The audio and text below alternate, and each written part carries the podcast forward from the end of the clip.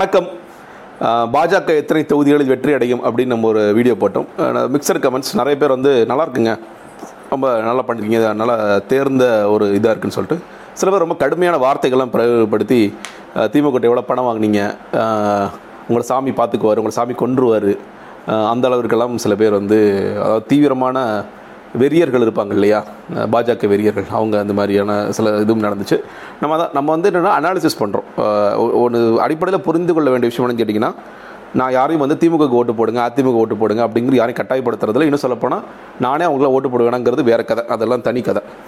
நம்ம சொ பியூராக இந்த மண்ணில் என்ன நடக்குது? பாராளுமன்ற தேர்தல் ரெண்டாயிரத்தி பத்தொன்பது. இது எதுக்காக சொல்கிறேன்னா ரெண்டாயிரத்தி பத்தொன்பது பாராளுமன்ற தேர்தலில் நான் வந்து கணித்தேன் அது கணிப்பு வந்து கரெக்டாக இருந்தது. நான் வந்து ஸ்வீப் அடிப்புன்னு சொன்னேங்க இன்னும் சொல்லப்போனால் தேர்தலுக்கு முன்னாடி ஸ்வீப் அடிக்குன்னு சொன்னேன். தேர்தல் அன்றைக்கி ஸ்வீப் அடிக்குன்னு சொன்னேன்.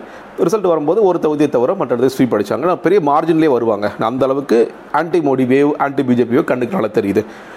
காலம் காலமாக அதிமுகவுக்கு வாக்களித்தவர்கள் கூட இந்த முறை திமுகவுக்கு வாக்களிப்பார்கள் அப்படிங்கிறத சொன்னேன். அது நடந்தது பார்த்தோம். அதே மாதிரி தான் திரும்ப பீகார் எலெக்ஷனில் என்டிஏ வந்து மறுபடியும் வராது. இந்த வாட்டி நிச்சயமாக தேஜஸ்வி யாதவ் வரப்போறான்னு சொல்லி சொன்னாங்க. நான் வந்து கான்ஃபிடென்ட்டாக இல்லை பாஜக கூட்டணியில் இருக்கிற என்டிஏ தான் வரப்போகுது. பட் ஸ்டில் தேஜஸ்வி யாதவ் அதிகமான சீட்ஸை வின் பண்ணுவார் அப்படின்னு நம்ம படிக்கிறோம் நிறைய பார்க்குறோம். இப்போ பீகார் மக்கள்கிட்ட நிச்சயமாக பேசலை. அதே மாதிரி என்ன நடக்குதுங்கிறத புரிந்து கொள்ள முயற்சி பண்ணுறோம் என்ன என்ன நம்பர்ஸை வச்சு சில விளையாட்டுகள் விளையாடுறோம்.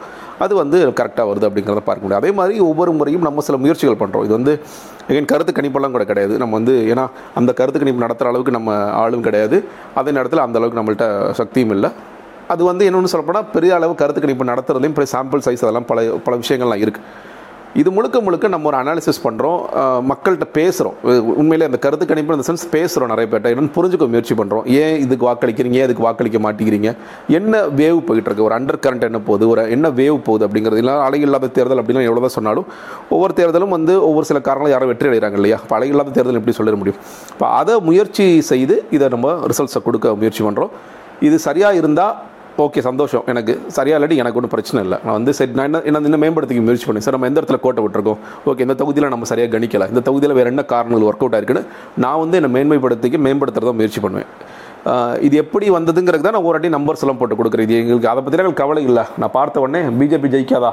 அதெல்லாம் நீங்கள் போய் சொல்கிறீங்க இல்லை காங்கிரஸ் வந்து இவ்வளோ வெல்லுமா? நீங்கள் போய் சொல்கிறீங்க அப்படின்னு போனீங்கன்னா எனக்கு எனக்கு எந்த விதமான சங்கடமும் இல்லை. ஓகே ஸோ இன்றைக்கி வந்து காங்கிரஸ் எத்தனை தொகுதிகளில் வெற்றி அடையும் அப்படிங்கிறதுல பார்க்கும் பொழுது நமக்கு தெரியும் காங்கிரஸ் மொத்தம் வந்து ரொம்ப போராடி அழுது கண்ணீர் வடித்து இருபத்தஞ்சு சீட்டுகள் வாங்கினார் அப்படிங்கிறது தெரியும்.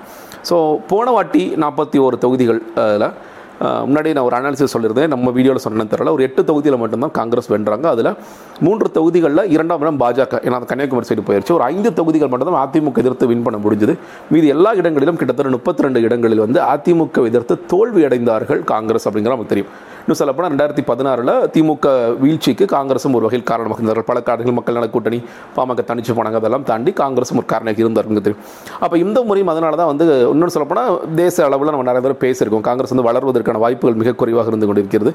என்னதான் தே- ராகுல் காந்தி வராரு என்னென்ன தான் பிரியங்கா காந்தி அங்கே பிரச்சாரம் பண்ணுறனாலும் உண்மையிலே இதெல்லாம் அவங்க சீரியஸாக எடுத்துக்கிறாங்களாங்கிறது பெரிய கேள்விக்குறி இருக்குது இந்த முறை கூட வென்றவர்கள் இங்கே இருப்பாங்களா? இல்லை பாஜக ஏதாவது சித்து விளையாட்டு விளையாடும் போது அவங்களும் அங்கே தாவிடுவாங்களா? அதெல்லாம் நமக்கு தெரியாது. இதெல்லாம் நடக்கக்கூடிய வாய்ப்புகள் இருக்குது ஸோ இந்த இருபத்தஞ்சு சீட்டில் இன்னைக்கு இருக்கிற நிலமையில் இந்த தேர்தல் பொறுத்த நிலமையில சொல்லப்போனால் இன்றைக்கி நான் நான் சொல்லும்போது நேற்று களம் இப்படி இருந்துச்சு இன்னைக்கு களம் இருந்துச்சுன்னு நான் சொல்கிற ஆள் கிடையாது. இந்த தேர்தலை பொறுத்த வரைக்கும் என்ன நடக்கக்கூடிய வாய்ப்புகள் இருக்குது அப்படிங்கிற நான் சொல்லியிருக்கேன். சொல்கிறேன் முதல் தே- தொகுதி வந்து பொன்னேரி திருவள்ளூர் மாவட்டத்தில் வரும். திருவள்ளூர் மாவட்டத்தில் நிற்கிறவர் வந்து காங்கிரஸ் துரை சந்திரசேகரன் இந்த பக்கம் Balaraman sitting MLA Balaraman sitting MLA இல்லையா? கிட்டத்தட்ட பொன்னேரி வந்து அதிமுக கோட்டைன்னு தான் சொல்லணும். ரெண்டாயிரத்தி ஆறுலேருந்து ரெண்டாயிரத்தி ஆறு ரெண்டாயிரத்தி பதினொன்று ரெண்டாயிரத்தி பதினாறு எல்லா தேர்தலையும் அதிமுக தொடர்ச்சி வச்சுருந்தாங்க பலராமன் செட்டிங் எம்எல்ஏ இருக்கார். அவர் எதிர்த்து துரை சந்திரசேகர் நிற்கிறார் ஆனால் இந்த மொத்த கால்குலேஷன் எனக்கு இன்னும் சொல்லப்போனால் அந்த ஓட் டிஃபரன்ஸ் கூட போட்டிருக்கேன் செட்டிங் எம்எல்ஏ இருபதாயிரம் வாக்கு வித்தியாசத்தில் ஜெயிச்சார். ஆனால் இந்த மொத்த ஓட்டும் திருவள்ளூர் மாவட்டத்தை பொறுத்த வரைக்கும் பாராளுமன்ற தேர்தல் தூக்கி எரிஞ்சிருச்சுன்னு தான் சொல்லுவேன். நான் இன்னும் சொல்லப்போனால் பாராளுமன்ற தேர்தல் நான் கணிச்சேன் வந்து ஏன்னா அந்த பாராளுமன்ற தேர்தல் ரெண்டாயிரத்தி பதினாலு பாராளுமன்ற தேர்தலில் அங்கே எம்பியாக இருந்த டாக்டர் வேணுகோபால் அதிக அளவில் ஜெயிச்சிருந்தார். நல்ல ஓட் மார்ஜின் கிட்டத்தட்ட அஞ்சு லட்சம் ஓட்டு வயசில் ஜெயிச்சிருந்தார். அதிமுக ரொம்ப பெரிய ஓட் மார்ஜின் ஜெயிச்சிருந்தார். அப்போ அவரையே வந்து இந்த மாதிரி காங்கிரஸில் நின்றவர் வந்து ஜெயிச்சார். பொன்னேரி அசம்பிளி செக்மெண்ட் மட்டும் எடுத்து பார்த்தா இங்கே நான் போட்டிருக்கிறது எப்படி ரெண்டாயிரத்தி பத்தொம்பதில் அந்த அந்த பாராளுமன்றத்தில் ஆறு தொகுதிகள் இருக்கு இல்லையா? அந்த ஒரு தொகுதியான பொன்னேரியில் இது நீங்கள் டேட்டா பேஸ் அதாவது எலெக்ஷன் கமிஷன் வெப்சைட் போனீங்கன்னா இந்த டேட்டாலாம் இருக்கும். இந்த டேட்டா எடுத்து நீங்கள் பார்க்கலாம். இது சரியாக தவறான்னு பார்க்கலாம். அதில் பொன்னேரியில் மட்டுமே அறுபதாயிரம் அளவுக்கு மார்ஜினில் வின் பண்ண ஆரம்பிச்சிட்டார் அப்படிங்கிறத பார்க்குறோம். ஸோ அந்த நேரத்திலேயே இது முழுக்க ஷிஃப்ட் ஆகிடுச்சு அதிமுக கோட்டையாக இருந்தது பாராளுமன்ற தேர்தலில். நீங்கள் கேட்கலாம் ஒன்றே இல்லைங்க அது வேறு தேர்தல் இது வேறு தேர்தல் அப்படின்னு பார்க்கும்பொழுது நான் மறுபடியும் சொல்கிறேன் இல்லையா? சில விஷயங்கள் ரொம்ப அடிப்படையாக இருக்குது ஒன்று ஒரு அண்டர் கரண்ட் வேவ் தெரியுது. திமுகவிற்கு சாதகமான தேர்தலாக இது மாறிவிட்டது. இது மாறிக்கொண்டிருக்கிறது மாறிவிட்டது. ஒன்று பாஜக மீதான கோபம் ரெண்டாயிரத்தி பத்தொன்பதில் கோபம் இருந்ததுன்னா அது வந்து வேறு விதமான கோபம் இன்னும் நீட்சியாக மாறிக்கொண்டிருக்கிறது. பாஜக பாண்டிச்சேரியை தவறான நேரத்தில் கை வச்சிட்டாங்க அப்படின்னு கூட சொல்லலாம். அது கூட ஒரு காரணமாக இருக்கிறது. அதிருப்தி தொகுதியில் அதிமுக மேலேயும் அதிருப்தி இருக்குது எடப்பாடியை ஒரு பெரிய லீடராக அவர் உருவாக முயற்சி செய்தாலும் பெரிய லீடர் லீடர்ஷிப்பில் அவர் உருவாகலை. அவர் வந்து ஒரு முதலமைச்சர் வேட்பாளர் தன்னை அறிவிச்சிட்டாலும் முதலமைச்சராக வரக்கூடிய வாய்ப்புகள் குறைவு அப்படின்னு இந்த பல காரணங்கள். இன்னொரு பக்கம் நீங்கள் சவுத்து பக்கம் போக போக ஆப்வியஸ்லி வந்து அமமுக தங்களோட வாக்குகளை பிரிக்கிறாங்க அப்படிங்கிறதும் ஒரு முக்கியமான காரணமாக இருக்கிறது. ஸோ இந்த காரணங்களின் அடிப்படையில் மிக- முக்கிய அவசரம் வந்து பாராளுமன்ற தேர்தலில் என்ன மார்ஜில் ஜெயிச்சாங்கிற அடிப்படையில் இந்த முறை பொன்னேரி காங்கிரஸ் வசம் செல்லும் அப்படிங்கிறது என்னுடைய பார்வை. இரண்டாவதாக வேளச்சேரி. திமுக வந்து தங்களோட கூட்டணி கட்சிகள் எதுக்குமே நாங்கள் வந்து சென்னையோ திருவள்ளுவரோ இல்லை வந்து காஞ்சிபுரமோ கொடுக்குறதுக்கு தயாராக இல்லைன்னு சொல்லும்போது தான் திருவள்ளுவர் மட்டும் பொன்னேரி வாங்கினாங்க காங்கிரஸ். காங்கிரஸ் மகன் என்னென்னா சென்னையில் வேலைச்சேரி எப்படி வாங்கினாங்கன்னு தெரியல. அதற்கு ஒரு காரணம் சொல்லப்படுகிறது. திமுகவில் வந்து வாகை சந்திரசேகர் வென்றாரு.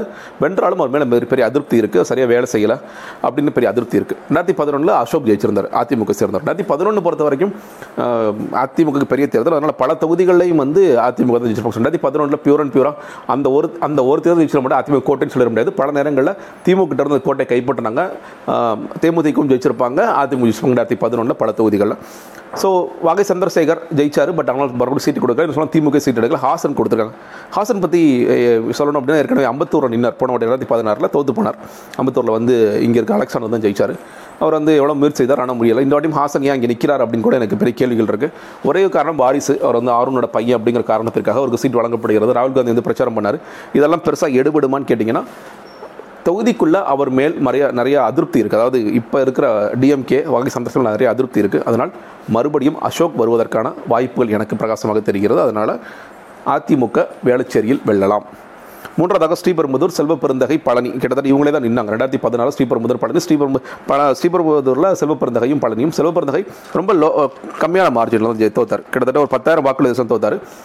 ரெண்டாயிரத்தி பத்தொன்பதில் அந்த மார்ஜின் பார்க்கும் பொழுது காங்கிரஸோட வேட்பாளருக்கும் காங்கிரஸ் திமுக கூட்டணி வேட்பாளருக்கும் அதிமுக வேட்பாளர் பார்த்தீங்கன்னா கிட்டத்தட்ட எண்பதாயிரமாக மாறிவிட்டது. ஸோ அப்போயே வந்து ஸ்ரீபெரும்புதூர் முழுக்க இவங்கள்ட்ட போயிடுச்சு அப்படின்னு தான் சொல்லி திமுக காங்கிரஸ் கூட்டணியில் போயிடுச்சு அதனால் போன முறை தவறவிட்டதை செல்வ பெருந்தகை இந்த முறை அடைவார். அவர் சட்டமன்றத்திற்குள் நுழையும் வாய்ப்புகள் இருக்குன்னு நான் பார்க்குறேன்.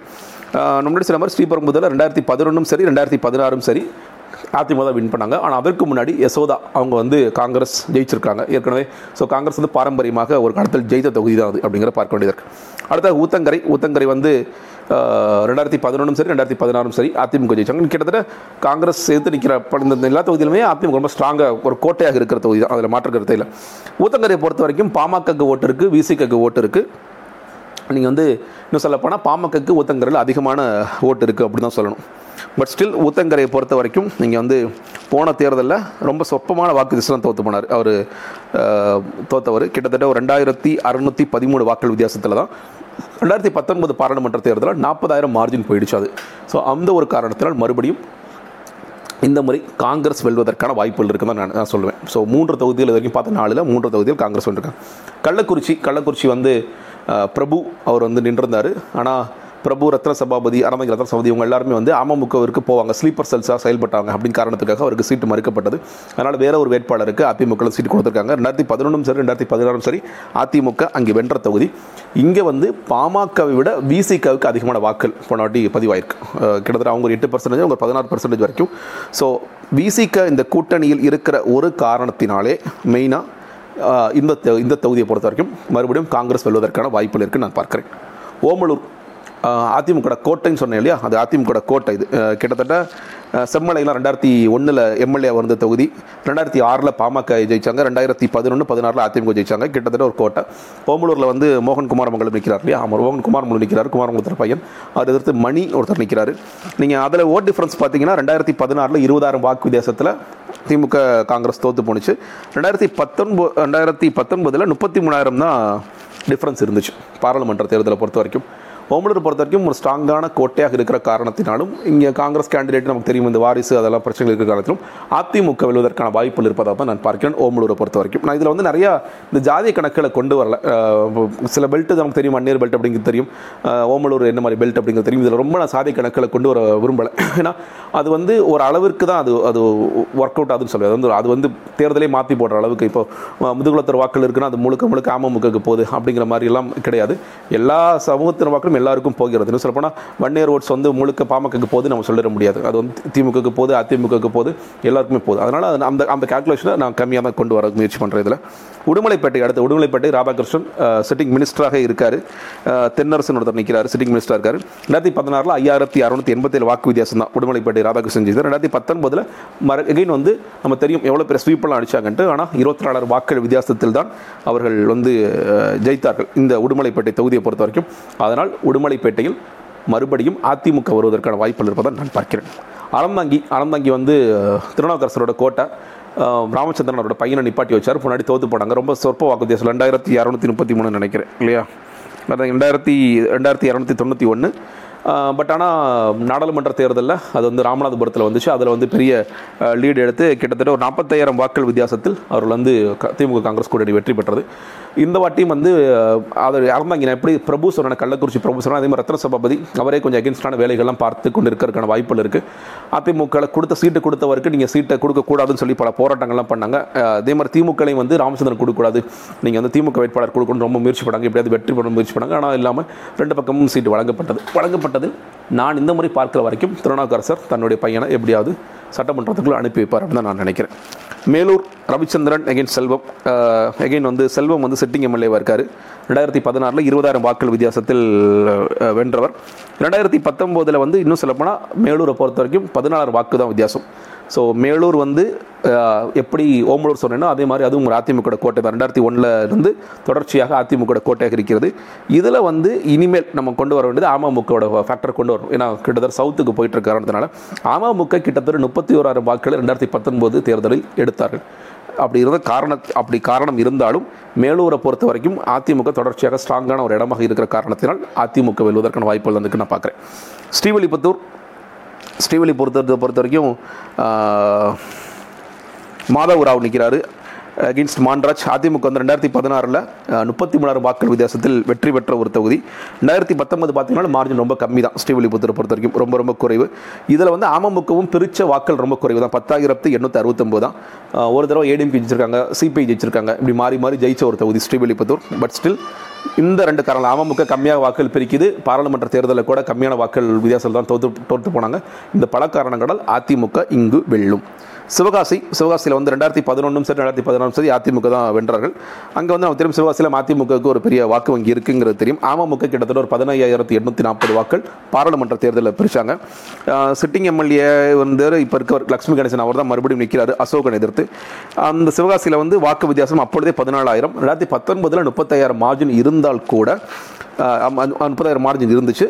நம்ம முன்னாடியும் சொன்ன மாதிரி மதிமுக ஒரு வாக்கு வங்கி இருக்குது அதே நேரத்தில் விசிக மற்றவங்களாம் சேர்ந்து கான்ட்ரிபியூட் சிபிஐக்கு ஒரு கான்ட்ரிபியூட் பண்ணும் பொழுது நிச்சயமாக இங்கே காங்கிரஸ் வெல்வதற்கான வாய்ப்புகள் அதிகமாக நான் பார்க்கிறேன்.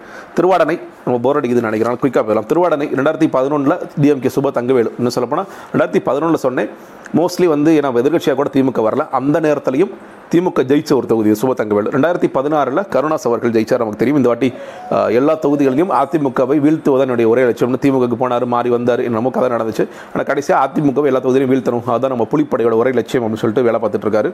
கருணாஸ் அவர்கள் எந்த வாக்கு வித்தியாசத்தில் பார்த்தீங்கன்னா திருவாடனையில் வந்து எட்டாயிரத்தி அறுநூத்தி தொண்ணூத்தாறு வாக்கு வித்தியாசம் ஜெயிச்சார். ரெண்டாயிரத்தி பத்தொன்பதில் மார்ஜின் வந்து முப்பத்தி ரெண்டாயிரமாக அது மாறிவிட்டது. திருவாடனை பொறுத்த வரைக்கும் அமமுக இங்கே பிரித்த வாக்குகள் சில தொகுதிகளில் ஒரு லட்சம் வாக்கு வித்தியாசத்தில் ஜெயிச்சாங்களே பாராளுமன்றத்தில்.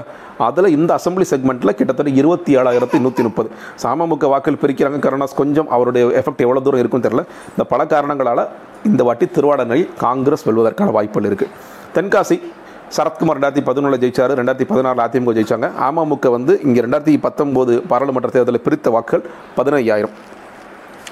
ஸோ தென்காசியை பொறுத்த வரைக்கும் இங்கே வந்து பழனி நாடாரும் மோகன்தாஸ் பாண்டியனும் நிற்கிறாங்க. அகைன் பழனி இவர் வந்து மோகன்தாஸ் பாண்டியன் சிட்டிங் எம்எல்ஏவாக இருக்கார். ரொம்ப சொற்ப வித்தியாசத்தில் வெறும் நானூற்றி அறுபத்தி ரெண்டு வாக்குகள் வித்தியாசத்திலேயே காங்கிரஸ் அப்போ தோத்து போனது. அவ்வளோதான் அவ்வளோ அவ்வளோ அவ போய் பழனி நாடார் நின்னர். ரெண்டாயிரத்தி பத்தொன்பதில் அது இருபதாயிரம் மார்ஜினாக இருந்துச்சு. தென்காசியை பொறுத்த வரைக்கும் இந்த முறை காங்கிரஸ் வருவதற்கான வாய்ப்புகள் இருக்கிறது. நாங்குநேரி நாங்குநேரி நமக்கு தெரியும் ஏற்கனவே. வசந்தகுமார் இருந்தார். ரெண்டாயிரத்தி பதினாறில் வந்து வாக்கு வித்தியாசம் பதினேழாயிரத்தி முந்நூற்றி பதினஞ்சு வாக்கள் வித்தியாசத்தில் அவர் வென்றார். ரெண்டாயிரத்தி பத்தொன்பதில் மார்ஜின் வந்து முப்பத்தி ஆயிரமாக மாறியது பாராளுமன்ற தேர்தலை பொறுத்த வரைக்கும் அமமுக கிட்டத்தட்ட பதினோரு வாக்கள் பிரித்தாங்க எகெயின் எகைன் பைப்போல் நடந்துச்சு. வசந்தகுமார் வந்து எம்பியாக எம்பிக்கு போட்டி போட்ட காரணத்தினால அதில் வந்து அதிமுக ஜெயிச்சாங்க. பட் ஸ்டில் நாங்குநேரி இந்த முறை மறுபடியும் காங்கிரஸ் வசமே செல்லும் அப்படின்னு.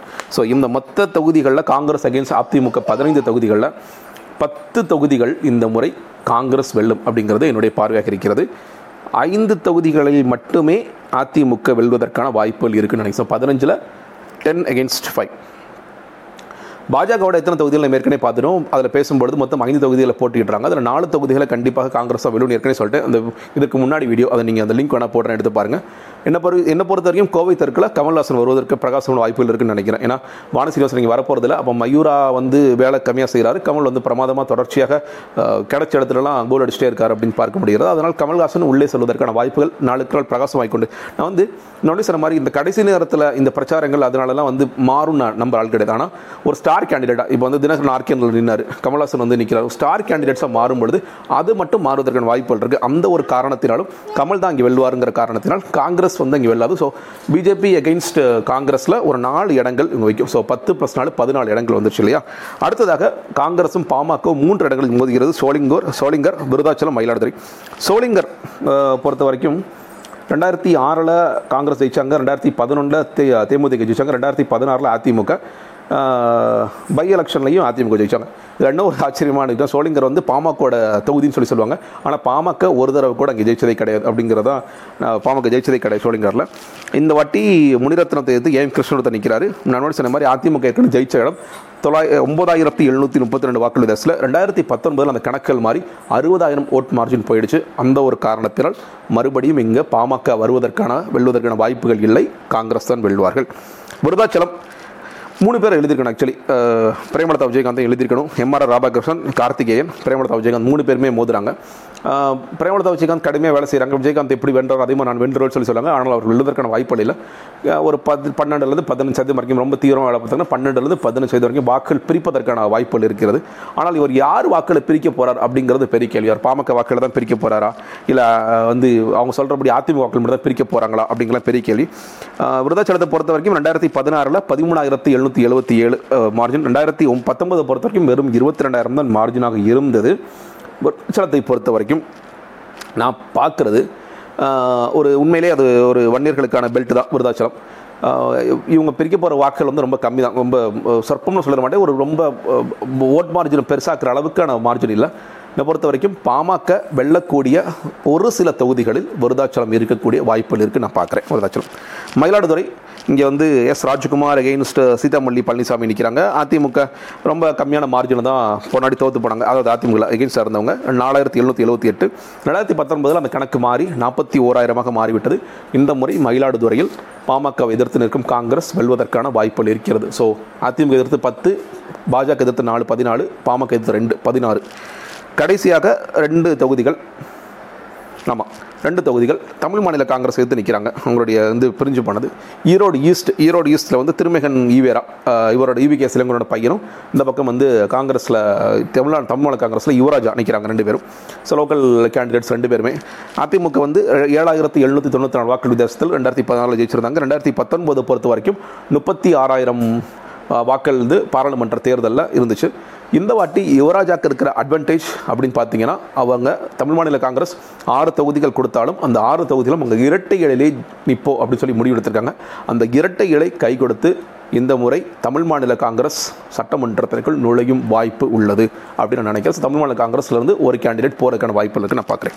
கிள்ளியூர் கிள்ளியூரில் வந்து ராஜேஷ்குமார் தான் சிட்டிங் எம்எல்ஏ அவர் தான் மறுபடியும் நிற்கிறாரு இந்த பக்கம் தமிழ் மாநில காங்கிரஸில் ஜூட் தேவ்னு ஒருத்தர் போட்டிருக்காங்க. ரெண்டாயிரத்தி பதினாறுலேயே அவர் வந்து கிட்டத்தட்ட நாற்பத்தி ஆறாயிரத்தி இரநூத்தி தொண்ணூத்தஞ்சு வாக்குகள் வித்தியாசத்தில் வெற்றி பெற்றார். ரெண்டாயிரத்தி பத்தொம்பதில் அது மார்ஜின் எழுபதாயிரமாக மாறிச்சு. கிள்ளியூரை பொறுத்த வரைக்கும் மறுபடியும் காங்கிரஸ் வெல்வார்கள். ஸோ கிட்டத்தட்ட இருபத்தஞ்சு தொகுதிகள் பார்த்துருக்கோம். இருபத்தஞ்சு தொகுதிகளில் இந்த முறை பதினேழு தொகுதிகளில் காங்கிரஸ் அதற்கான வாய்ப்புகள் இருக்கிறது. நீ சில பேர் கேட்கலாம் இதெல்லாம் எப்படிங்க ஆச்சரியமாக இருக்கே அதெல்லாம் வாய்ப்பு இல்லைன்னு. நான் இதோட ஒரு ஆச்சரியமான விஷயம் சொல்கிறேன் சில பேர் வந்து கருத்து கணிப்புகள் ரொம்ப நண்பர்கள் ரொம்ப கரெக்டாக நடத்துகிறவங்க ரொம்ப பார்த்து எல்லா கால்குலேஷனும் போட்டு சொல்கிறவங்க இப்போ கூட இப்போ நான் அந்த வீடியோ ஆரம்பிக்க ஒருத்தர் போட்டிருந்தாரு. இருநூறு ப்ளஸ் கண்டிப்பாக திமுக காங்கிரஸ் கூட்டணி வருவதற்கான வாய்ப்புகள் இருக்குன்னு. இன்னும் அந்த மாதிரி நிறைய பேர் சொல்ல ஆரம்பிச்சிருக்காங்க. அது வந்து சில பேர் கருத்து திணிப்புன்னு சொல்லலாம் சில பேர் என்ன வேணாலும் சொல்லலாம்.